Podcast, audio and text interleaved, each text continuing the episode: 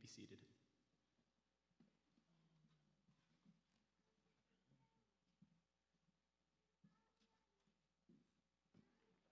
Well, good morning, Calvary Church.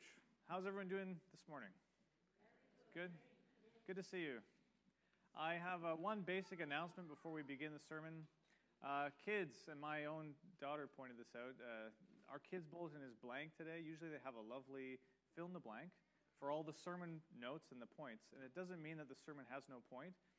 Um, but I want to encourage the kids, if you draw a picture and bring it to the person, you can get your candy afterwards. So, you got that, Lydia? Yeah. All right. Well, this morning, I want to invite you guys to pray with me as we turn our attention to God's Word. Father in heaven, it is our hope that you will build your church. And Lord, we need your word to speak to us today. Lord, to hear how our Lord Jesus is who we should attend to, that it is him who we should be paying attention to, that his, his work on our behalf, Lord, transforms the way we think, the way we think about our brothers and sisters here this morning, the way we think about our ourselves. So I pray, as we look at this passage in the life of the Lord Jesus, would you please come to us, speak, inspire, and challenge for your name's sake. Amen. Please turn in your Bibles to Luke chapter five, verses seventeen through twenty-six. If you have one of those black Bibles, it's eight sixty-one, page eight sixty-one. This morning, we're going to consider an early episode in Jesus' ministry when he heals a paralytic man who is lowered through the roof tiles of a house in Capernaum. This is also recorded for us in Matthew and, and Mark, and if you look at the accounts that are given, they're very, very similar. So it's a story that was very important for the early church to be recorded and brought to us, and we want to think about why that might be this morning. At the heart of this passage is the question of forgiveness. And as we read it, I want you to think about what the average Canadian, maybe your neighbors, your colleagues, somebody um, in your family, what they would think about the following two questions. Number one, what is forgiveness? And number two, who has the right or the authority to forgive? So let's start reading in verse seventeen together. Mm. On one of those days, as he was teaching, Pharisees and teachers of the law were sitting there, who had come from every village of Galilee and Judea and from Jerusalem. And the power of the Lord was with him to heal. And behold, some men were bringing on a bed a man who was paralyzed, and they were seeking to bring him in and lay him before Jesus, but finding no way to bring him in because of the crowd, they went up on the roof and let him down with his bed through the tiles into the midst before Jesus. And when he saw their faith, he said, "Man, your sins are forgiven you." And the scribes and the Pharisees began to question, saying, "Who is this who speaks blasphemies? Who can forgive sins but God alone?" When Jesus perceived their thoughts, he answered them, "Why do you question in your hearts? Which is easier to say, 'Your sins are forgiven you,' or 'Rise and walk'? But that you may know that the Son of Man has authority on earth to forgive sins," he said to the man who was paralyzed, "I say to you, rise, pick up your bed, and go home." And immediately he rose up before them and picked up what he had been lying on, and went home glorifying God. And amazement seized them all, and they glorified God and were filled with awe, saying, "We have seen extraordinary things today." Now this scene is actually at the beginning of our Lord's ministry, before he's gathered together all of his disciples. The next passage includes finding and calling Levi, that tax collector. And Jesus is in a place called Capernaum, which is one of those tiny villages on the north shore of the Sea of Galilee, kind of at the top of the Sea of Galilee. It became a bit of a hub for our Lord, a home base, Some say this might have been his actual house, where he was sitting when they came through and destroyed it. In our passage, Jesus has actually just returned from a trip around the region to nearby villages, some towns, some cities. He's been in the south, and he's been around the Sea of Galilee. And he was preaching and causing such a stir. And he was healing people and shocking everybody. And the reason why these scribes and these Pharisees come to see him in Capernaum is precisely because of all of this ruckus that he was causing in the neighborhood. So, I don't know, let's sympathize for a moment with these Pharisees and these scribes. They kind of get a bad rap, right?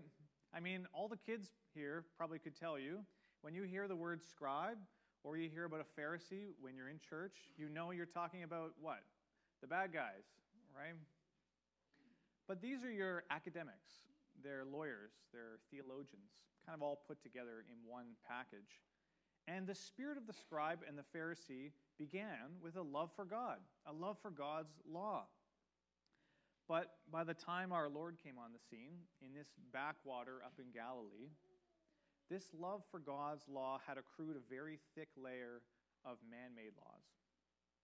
But you can see their logic, just how you can see the steady progression of rules from a helicopter dad or mom, right? You know, don't go play on the street, you might get hit. Actually, that's probably a good thing. You should, you don't want your kids to get hit.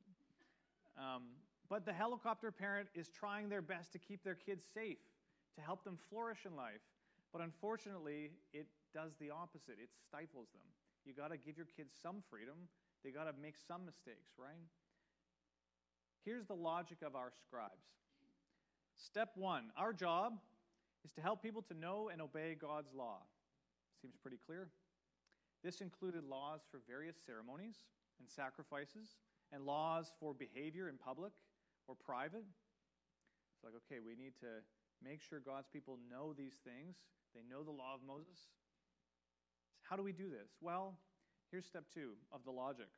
We need to set up some basic, you know, very non-intrusive rules to facilitate step one. Here's a few examples. The temple requires clean sacrifices, right? Pure, pure animals. What happens if someone brings an inferior sacrifice? Well, it's our job to kind of let them know what the standard is, right? Make sure they don't anger God. We also need to find a way to provide for them, because they might have walked all this way to Jerusalem with this animal that isn't really pure and can't be used in the sacrifice. So we'll set up a system where they can buy and exchange goods to get the right animal. That seems pretty logical, right? It makes sense. Everyone's like, wait a minute, this is the Pharisees. How about another example? How far are you allowed to travel on the Sabbath day? Now, there's a long rabbinical tradition. These are your Pharisees in their little towers writing and trying to figure out what the word of Moses says, what the Torah tells people about what they can do. In Exodus chapter sixteen, verse twenty-nine, we get this statement from Moses about how far you can go on the Sabbath day. Each man shall stay put and not leave his place on the seventh day. That's it. You go ahead, you interpret how far you get to go on, on the Sabbath day based on just that line. They came up with basically one kilometer, so a one kilometer radius or two thousand cubits. That's how far you can go. That's the benchmark. But wait, what if you live in a tent? What if you live in the city and there's walls all around that would impede you? Do you get to kind of go up to the wall and then keep the two hundred meters on the other side that you get and go on the other side? What if what if everything's really spread apart and your family lives just beyond the one kilometer range? What if my donkey gets loose and it goes past the one kilometer radius? What, can I go and get my donkey? Well, the spoiler alert is you, you can go right to the edge. And this is in rabbinical tradition. You can call Eeyore and say, come on back. But you can't actually go past that without breaking this uh, Sabbath law that they had constructed. So these are silly questions, right, in some ways, but when all you have to go on is from Moses, each man shall stay put, it's difficult to set out a standard. How would you tell people if they asked you, can you interpret this for me? Uh, how far am I allowed to go? So look, the scribes and the Pharisees had a bit of a difficult job, and they used this idea of building laws that helped to clarify what God had said, and they slowly built layers into the system. And the problem is that these deliberations and bylaws essentially generated a moral standard that went past or surpassed God's standard. And this is why in Luke eleven, a little bit later, Jesus calls the Pharisees hypocrites, saying, "They tie up heavy, burdensome loads, and they lay them on men's shoulders, but they themselves are not willing to lift a finger to move them." Jesus' teaching represents an alternative to this whole Pharisaical, rabbinical tradition, which is the reason why, or at least one of the reasons why, the scribes and Pharisees are coming to see him in Capernaum from everywhere, from Jerusalem, from all of the neighboring villages. They want to hear what he had to say. And we read together another portion a little bit later, where on the Sabbath day, he's in the synagogue. And what are they doing? They're sitting there waiting to see what he will do. A little earlier than Luke five, in the Sermon on the Mount, Matthew records it for us, he summarizes Jesus' reception from the people. The crowds were amazed at his teaching because he taught as one who had authority and not as their teachers of the law. So when we get to Luke five, Jesus has already preached in many synagogues. He's healed many people of a variety of sicknesses, and he's been rejected by his hometown in Nazareth. Up to this point, though, the people he healed, he told them not to spread news of his authority. Kind of weird, right? The initial part of Jesus' ministry, up until this portion in Luke five, he keeps telling people, you know, you're healed, but don't, you know, keep it quiet. Don't go tell anyone. And of course, everyone just, you know, loses their mind. They've just had their arm restored or their body's been healed of leprosy, so they go off glorifying God, and everyone asks them, "Who did this?" And, you know, they tell them. But he said the same thing to the demons, too. He cast demons out. And it says in Mark, Jesus would not let the demons speak because they knew who he was. This scene, friends, marks a change. This is the pinnacle point in the story when Jesus decides to reveal his authority. So, rumblings on the roof, you know? Can you imagine? We had that storm come through. Maybe it wasn't that, that intense. A loud noise, a burst of sunlight, as the tiles or the thatch or the mud come crashing into the room, and then down comes this frail man in a cot lowered by some buddies of his. What's the first thing you would say to the guy when he uh, landed there on the ground? "Your sins are forgiven." I doubt it, right? I don't think that's what I'd say. What would you say? "What are you doing in my house? My roof." What does Jesus see in this uh, motley crew of people? I think he sees a desperate faith. But notice in our passage today, what is the response of these scribes and these Pharisees? They, do they see this, this faith? "Who is this blasphemer? On what basis can he claim to forgive sin?" Now, blasphemy, of course, is when you ascribe the activity or power of God to a man. That, we probably would all agree on that. The Pharisees certainly would. One of the fascinating things about these Pharisees is they recognize what is at stake: the authority to forgive sins. That is God's domain, clearly. The Pharisees knew that Jesus was claiming the right or the power to do something even the prophets never claimed. Even Moses, the greatest prophet in the eyes of the scribes. Remember in Exodus thirty-two, the golden calf, right? Israel's by the mountain. They've just heard the voice of the Lord. It's scaring them silly. They don't know what to do. Moses has been up in the mountain forever. He comes back down, and what does he see? Aaron's put together some god for them to worship. And he says to them, "You have committed a great sin, but now I will go up to the Lord. Perhaps I can make atonement for your sin." And when he goes up the mountain, Moses pleads with the Lord in the following way. "Oh, what a great sin these people have committed. They have made themselves gods of gold." But now please forgive their sin. But if not, then blot me out of the book that you have written." It sounds remarkably like what our Lord does on the cross, right? Except here in Exodus, there are two differences to what Moses is doing for the people of Israel. Moses doesn't ask to be a substitute. As Christians, we believe that Jesus took our guilt and sin, and he gives us his righteousness. There's an exchange. Moses is saying, God will give you an ultimatum. If you won't forgive them, blot my life out also. It's another way of saying, if you're going to get rid of them, you'll have to get rid of me too. And he's kind of hoping, maybe I've served God well enough that he won't want to scrap me, his servant, and start all over again. But it's a different thing than what the Lord offers us in salvation. The second difference, God actually says, no, Moses, sorry. Whoever has sinned against me, I will blot out of my book. So even Moses does not possess the authority to forgive sin. And it hints to us, as I've just been mentioning, at our need for a better mediator, right? A better Savior. But this, guys, is why the Pharisees are so shocked. In their understanding, God alone has the authority to forgive sin. So, does this forgiveness shock you? Does it shock the average Canadian in twenty twenty-two? The people you work with, your friends? I think it does shock them, but not for the same reason that it shocked these Pharisees. You see, the Pharisees agreed with Jesus about the standard. Here's a standard for you. Forgiveness of sin is freedom from a moral obligation to God, which is caused by the violation of God's moral standard. I'll say that one more time.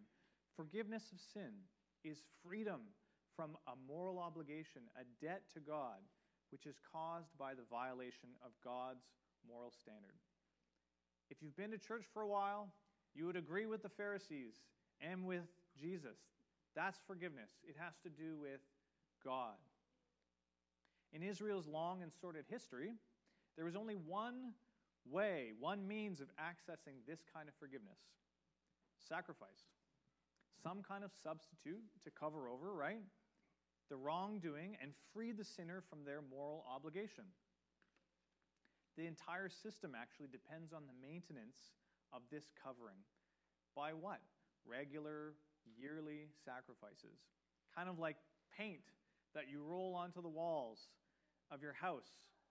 Some of you, if you have a lot of kids and they draw on the walls, you have to pay more often. More sin. Or maybe you, dam- you have a damaged house, right? There's shingles that are all over the place. You have to re-shingle. It's another layer. But some of you live in really old houses. How many layers of paint are on your house? If you went and peeled it back, would it be five? It's the same thing with this system that they developed in Israel. They just kept covering. Each year, a sacrifice to cover over. And this leaves our century, the twenty-first century, with a serious problem. Forgiveness requires a moral authority. What is the authority? Have you ever asked your friends this? What's the moral authority? Here in Canada, who, who is the moral authority? If you're going to claim that you're offended or there's some offense that has occurred, you're also claiming that there's a standard to judge the offense. The Pharisees in our passage, they agreed with Jesus about the standard, but today's Pharisees, they don't agree. In our day, sin is what? A social construct. It has a relationship between two people, or maybe it's a community.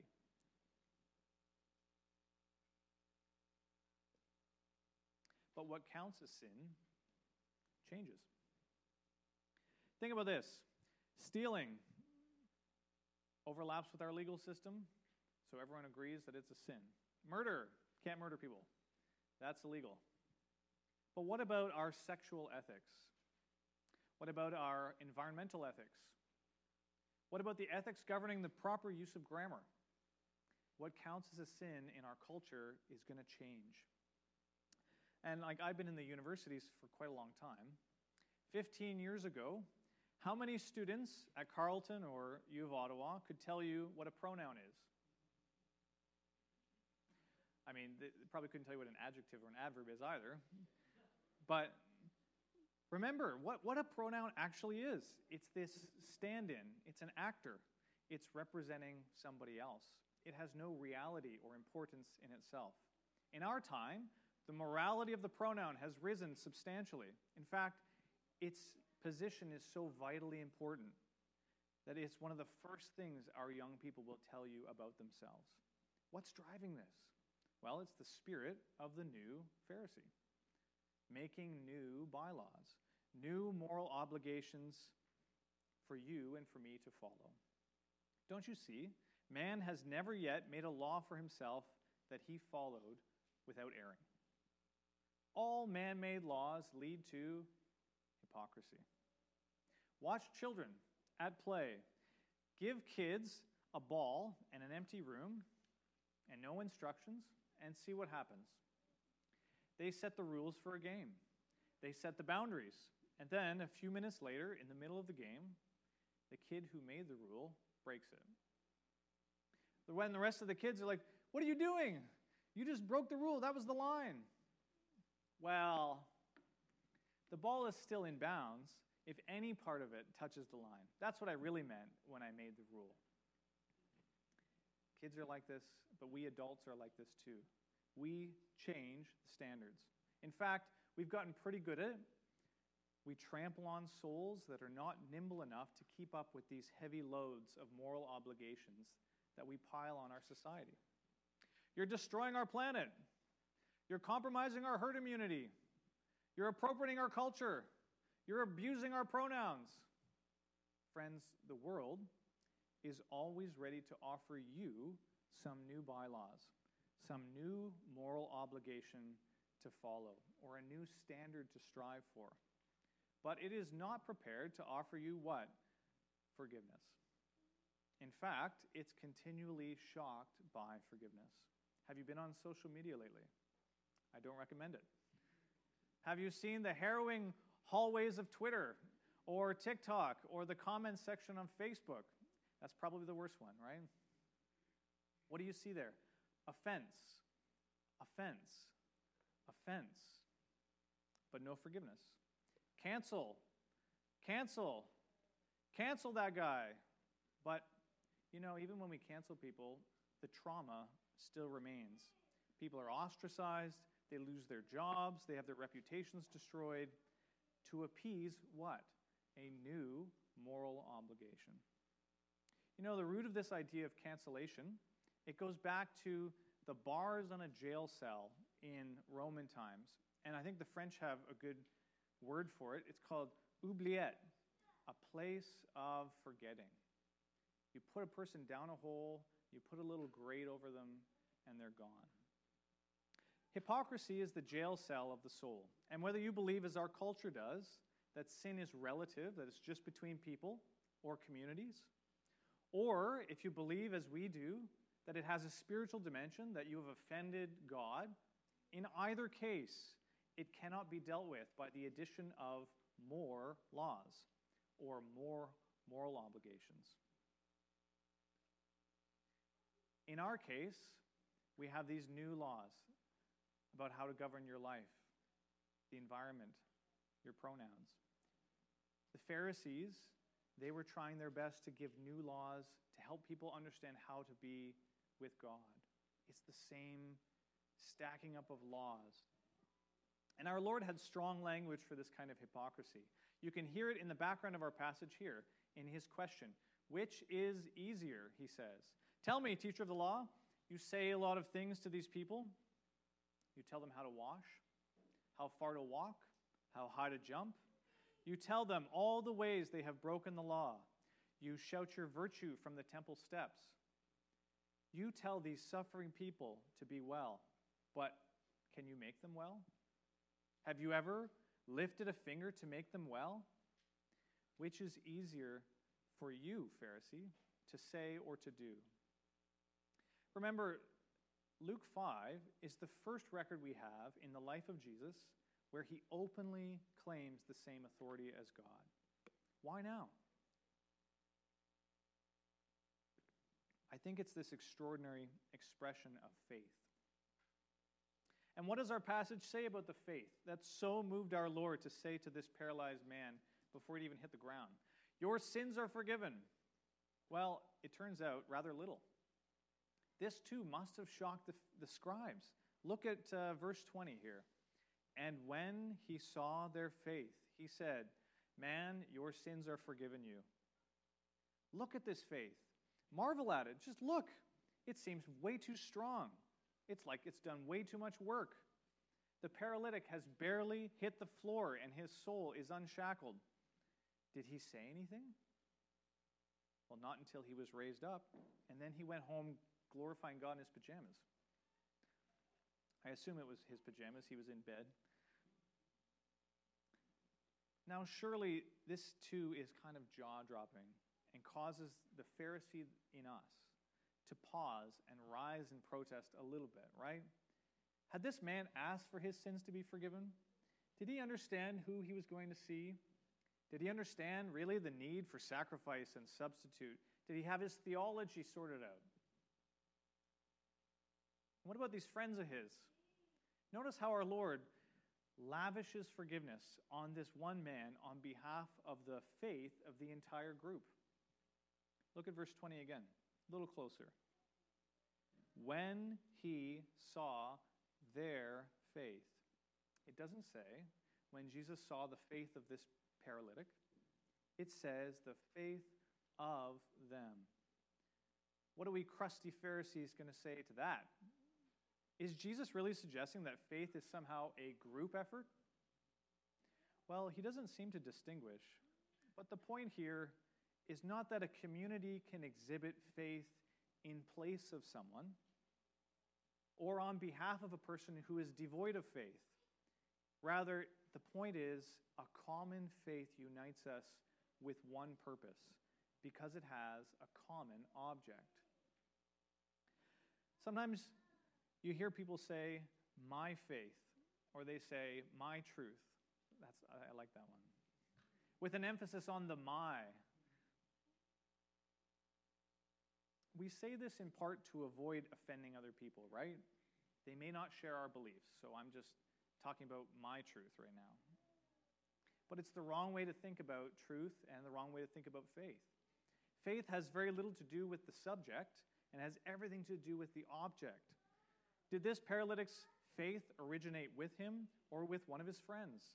Did they say, "Hey, Johnny, uh, Jesus is back home. Let's try and get to him. I'll call Frank and Dan. We'll take you up." Now, I don't really think they're called Frank and Dan and Johnny. You'll have to imagine some culturally appropriate Jewish names, but, well, I guess Dan would have worked, right? Anyways, someone had to convince all of the others in that group. Maybe one of them was like, "This is a bad plan. It's going to be crowded. We'll never get there." Surely they had doubts, but it's not the point. Don't miss this. They were not looking at each other. They were looking for our Lord. And they were all looking so intently for that goal, getting this disabled man to the Lord, that they took whatever path was available. It's a remarkable faith. And in Hebrews eleven, we get a little snapshot of what this faith is. Faith is the assurance or the confidence of things hoped for. Faith is the confidence of things hoped for. This word in Hebrews actually comes to us from one of Aristotle's ideas that an object has real substance, something real. It has a being. It has existence. It's, it's an object. It's the very opposite of the idea of hypocrisy that's displayed by these Pharisees. Hypostasis, confidence, is something that can stand on its own. It's real. Hypocrasis, this hypocrisy, is something simulated or pretend or something acted, like our pronouns. Faith is confidence that you actually really possess the thing that you were hoping for. And hypocrisy is faking this attitude to seem like you are. Jesus saw their faith. he saw their confidence in him. The kind of confidence that considers tearing off the roof an afterthought because the roof and their reputation in this community was of no consequence in comparison to the Lord. Can you imagine if they'd ripped the roof off and it didn't work out? What's going to happen to them in their in their community? Oh yeah, there goes Johnny and Frank and Dan. They went and tore down Jesus' house. Something strong in their disposition toward the Lord moved them to go up. They were so confident that he would make it right, that he would know what to do, that before they even began to pull back those tiles, they experienced the reality of this hope. Children, by the way, experience this instinctively. You know, when a child is hurt, they start crying out for their mother. Sometimes their father, I was told. Um, but usually in my case, it's for mom. You know, they hurt their leg or they hurt their arm or they're really hungry. And they say, Mom, they know their need. And they have so much confidence in their mother that they will reject everyone else. Nothing else but their mother will do for comfort. In fact, it's such a sharp faith that even dads aren't good enough half the time. I'll be like, ah, oh, I want mommy. Are you sure? I'm right here. I can help you. No, just mommy. Why? Well, it's the object of this child's faith that is essential. And this is why hypocrisy erodes faith, because it changes the object of our faith. Instead of looking to our Lord, what do we do?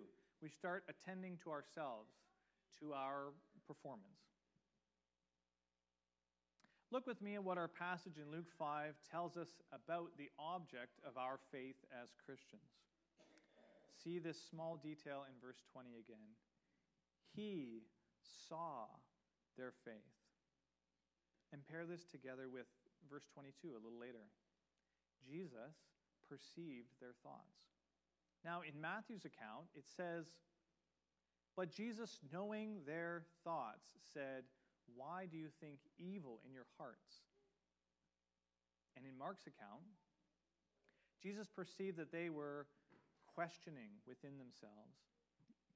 Think with me for a minute about the kind of awareness or vision of our Lord. He can see faith. Can you see faith? Now, I don't mean like faith exists on some electromagnetic spectrum, like just behind redshift or something, and he can pick up faith waves. That's not what it's talking about. Spiritual condition, attitude, heart. Can you see those things? It's hard for us humans to see this in other people. In fact, we often get it wrong. We'll accuse somebody of having a certain attitude or disposition toward us, and they didn't have that attitude at all. We are so easily distracted by the outward appearance. If you follow the rest of the gospel story, you see it over and over again, that the Pharisees failed to see beyond the externals. They were distracted by this legal framework that they had built around the law. Their questioning of Jesus was of an evil kind. It was stiff-necked doubt. You know that bristling feeling you get when someone calls you out for some attitude you have or some action you just did, and your heart kind of hardens a little bit? Instinctively, we try to turn those situations around. Who are you to tell me about my attitude? You know, look at you. The Lord sees what man does not see. He sees the heart. This is why only our Lord is in a position to forgive sins. The new Pharisees of our time, they cannot see the heart. They can't even forgive the social sins that they condemn. The old Pharisees, from our passage, they can only cover sins through sacrifice. Our Lord became a sacrifice for us. It's on this basis that he can say so freely to this paralytic, right as he hits the ground, "Your sins are forgiven." Don't you see? Jesus had faith in the Father's plan of salvation. It's a good plan. It was already a reality in Jesus' mind while he's here talking to these people in this village of Capernaum. And the Pharisees could not see it. How can this guy forgives sins. On what basis? And as Christians, we know the cross. And Jesus could see that. He believed in forgiveness, true forgiveness, not the kind that covers over like paint or brushes it aside or pretends that it doesn't matter. He took the whole endless system of sacrifices, endless attempts to cover over sin, layer by layer by layer, past David, past Moses, past Abraham, all the way back to the garden when God first covered us with clothing. All of them were temporary. All were this patchwork on a worn garment. All of these were looking for a day when actual forgiveness would come. As Hebrews says, these all died in faith, not having received the things promised, but having seen them and greeted them from afar. Abraham, Moses, David, all of them believed God. They trusted him when they could not see the full solution to the problem of sin. Our Lord took all of this to the cross, and he made good on the promise of faith. If he is the object of your faith, though it's a frail faith, though you don't understand the depths of your need, though that old Pharisee in you tries to whisper some new laws, you'll be forgiven.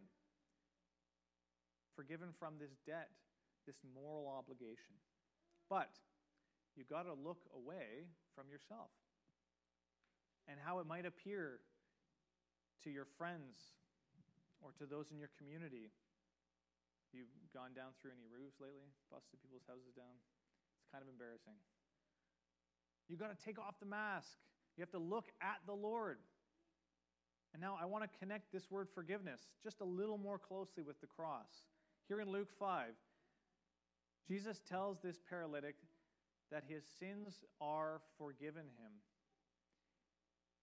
It means that his sins have left him, that they've departed from him, that they have abandon him.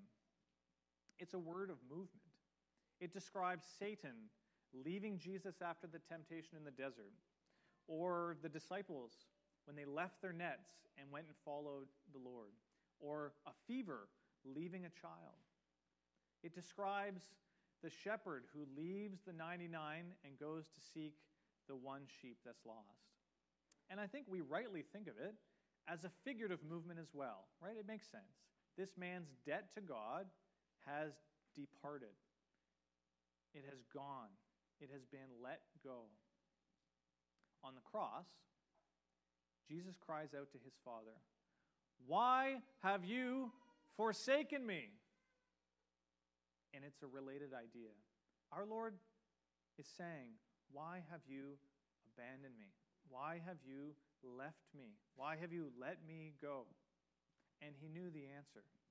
I have been left behind so that this paralytic would not, not be left behind. Jesus was left behind. His soul was crippled by the debt of your sin, the debt of my sin, so that this paralytic would go free. There was no one to carry Jesus into this village, to a healer. Even these old Pharisees, they mocked him with this very idea too when he's on the cross and they say, "He saved others. He can't even save himself, and he's the king of Israel. Let him come down from the cross, and then we'll believe in him." There's a pretty tragic irony in that kind of statement. And I got to tell you, the generation coming up now has this same spirit with it. Show me the evidence. This mocking attitude and heart. These same Pharisees, maybe some of them were actually present here in our passage in Luke five, kind of at the beginning of Jesus' ministry, when he claims the authority to forgive sin. And then he backs it up with irrefutable evidence right there. These same Pharisees, with their stony necks, they're the ones that have the gall to say at the cross, "Hey, show us some evidence. Come on down from there." I mean, the irony is, and this is what's so tragic, is he did show them. There is the evidence. It was right there in front of them the whole time, but they uh, couldn't see it. Now, in closing, I want to make two appeals to you this morning. The first one is, I want to appeal to those of you who, maybe like me, came to the Lord as a Pharisee. You grew up in the church, maybe. You fell in love with some detail, an argument of theology. Maybe you spent hours at coffee shops with other guys being like, what does this word mean? Like Saul, you had that kind of dangerous zeal about you, but you had very little compassion. And then the hypocrisy sets into your heart. Some detail in a song, or a prayer that someone gave, or a sermon, or a conversation, it just annoyed you. Now, I don't mean it convicted you, like it stirred you to repentance in your heart. I mean it caused your tongue to cluck, you know? And you shake your head at this person. Oh, I don't, I don't think he should have said that. Did you, did you hear how he said it that way? You've set some kind of internal standard, and you expect other people to follow it. You evaluated your faith by looking at your service or your performance. Maybe you became distracted by all of those uh, hip church trends, right? The books, the tweets, all the podcasts, right? Maybe you went and saw a celebrity pastor and you were just awestruck. I have good news for you, Pharisee. The charade is over. Look, we can all look together at the filthy rags and just have a good laugh. How did we think we were ever good enough? My appeal to you is this: don't go back. Read Paul's life in Acts and the ongoing struggles that he has against this Pharisaical spirit as it attacks the church all through the Mediterranean. Think about the book like Galatians. As George MacDonald once said, the old race of the Pharisees is by no means extinct. They were Saint Paul's great trouble, and are yet to be found in every religious community under the sun. My second appeal to you is this: I want you to forgive your brothers and sisters, especially those of us who are tempted to make new laws and make new rules that turn our eyes away from the Lord. Some of you are harboring bitterness toward people like that in this room. Maybe your neck is kind of stiff. I don't mean because you woke up, you know, with a stiff neck. You're holding people to a standard that even you don't keep. You've taken your eyes off of the Lord, and now you've turned them to your brother's sin. Let it go. You have the power to forgive because you yourself are forgiven. What a gift. Our world does not have this. There is no mechanism for forgiveness. You possess the authority to forgive others when they sin against you. It's not your power. It's our Lord's. You might be thinking, well, that's all well and good, but I think I need to see some repentance before I go forgiving people that have crossed me. But that's backwards. If you have sinned against somebody else, repent. If they've sinned against you, forgive. Christ fulfills both. He enables you to see your sin and repent. He enables you to forgive. Both are His work. They're not yours. If this spirit of forgiveness guides us here at Calvary in this community, we too, like this paralytic, will find that our spirits are healed. We'll find there's a unity among the brothers and sisters that is maintained because of forgiveness. And we'll stand amazed and filled with awe at the wonder of God's glory among us. Let's pray together. Father, I thank you so much for this church. Lord, I can see your spirit moving, and we want to see our Lord Jesus as the object of our faith. True forgiveness which comes from Him. Lord, may we not look away to other things and come up and contrive new standards or laws that we think will help us. Let us point our brothers and sisters to the cross and see all our need met there. And I pray as Calvary enters a new season that you would give us grace to forgive one another, to see your glory. In Christ's name we pray. Amen.